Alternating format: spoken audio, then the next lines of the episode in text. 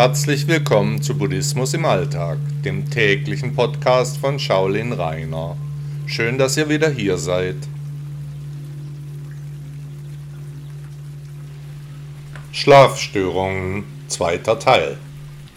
Haben Sie schon den ersten Teil meines Themenschwerpunktes Schlafstörungen gehört? In einem meiner letzten Podcasts berichte ich von meinen Erfahrungen. Heute geht es weiter. Wer unter Schlafstörungen leidet, der hat es schwer. Unausgeruht, grantig und zerknirscht wird Linderung gesucht. Meist sind die Probleme schon verfestigt. Guter Rat ist eben teuer.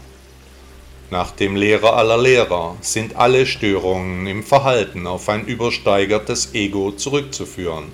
Der Gedankenpalast wälzt seine sinnlosen Gedanken. Hätte, hätte, hätte, wenn, wenn, wenn. Die Ängste werden übermächtig. Die Sorgen verselbstständigen sich, an Schlaf ist nicht zu denken. Diesen Kreislauf zu durchbrechen ist sehr schwer, das Problem anzugehen erfordert Überwindung. Gut, zum Arzt gehen und nach Medikamenten fragen, das ist eine Lösung. Die andere Möglichkeit ist, sich der Ängste zu entledigen, wenn möglich mit der Lehre Buddhas.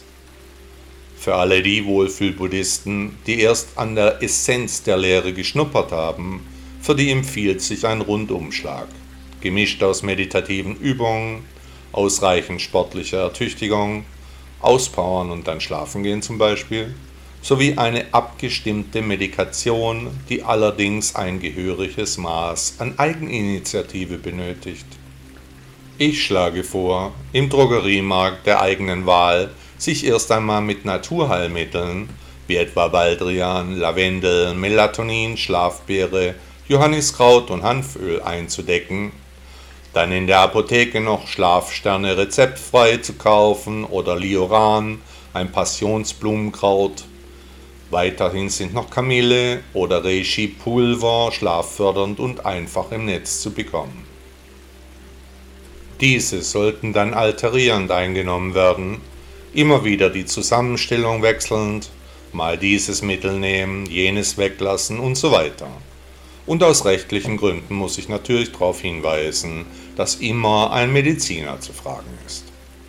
Aus der traditionell chinesischen Medizin TCM empfehle ich Suan Zao Ren Tang Wan für eine langfristigere Lösung, Fufang Zao Ren Jiang Nang für eine schnelle Lösung und Suan Zao Ren sowie Yuan Zhi als Kräuter und als getrocknetes Pulver mit Wasser, ebenfalls für die langfristige Anwendung.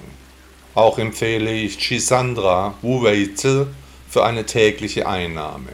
Wie immer gilt, einen Arzt fragen. Schlafstörungen sind ein ernsthaftes Problem. Ich verstehe, dass man unausgeschlafen sich nicht konzentrieren kann, auch nicht zu sich selbst finden wird. Der Schlafmangel ist stark hemmend. Ich für meinen Teil nehme täglich 2 Präparate aus einem Schächtelchen, in dem alle angeführten Substanzen enthalten sind. Diese suche ich dann täglich nach Lust und Laune aus, immer andere, sodass keine Gewöhnung eintreten kann. Mein Schlaf ist wundervoll. Allerdings passiert es auch mir, dass ich etwa 2-mal im Jahr schlecht schlafe. Dann fühle ich mich immer furchtbar. Wie muss es erst den Menschen gehen, die das Problem täglich haben? Wie immer, der Weg ist das Ziel. Buddha fragte einmal, wird er jemand werden, der wissensklar handelt beim Gehen, Stehen, Sitzen, Einschlafen, Aufwachen, beim Reden und beim Schweigen? Herzlichen Dank, dass Sie Buddhismus im Alltag gehört haben. Bitte besuchen Sie auch meine Webseite shaolin-reiner.de und laden Sie sich meine App Buddha Blog aus den Stores von Apple und Android. 1000 Dank und bis morgen.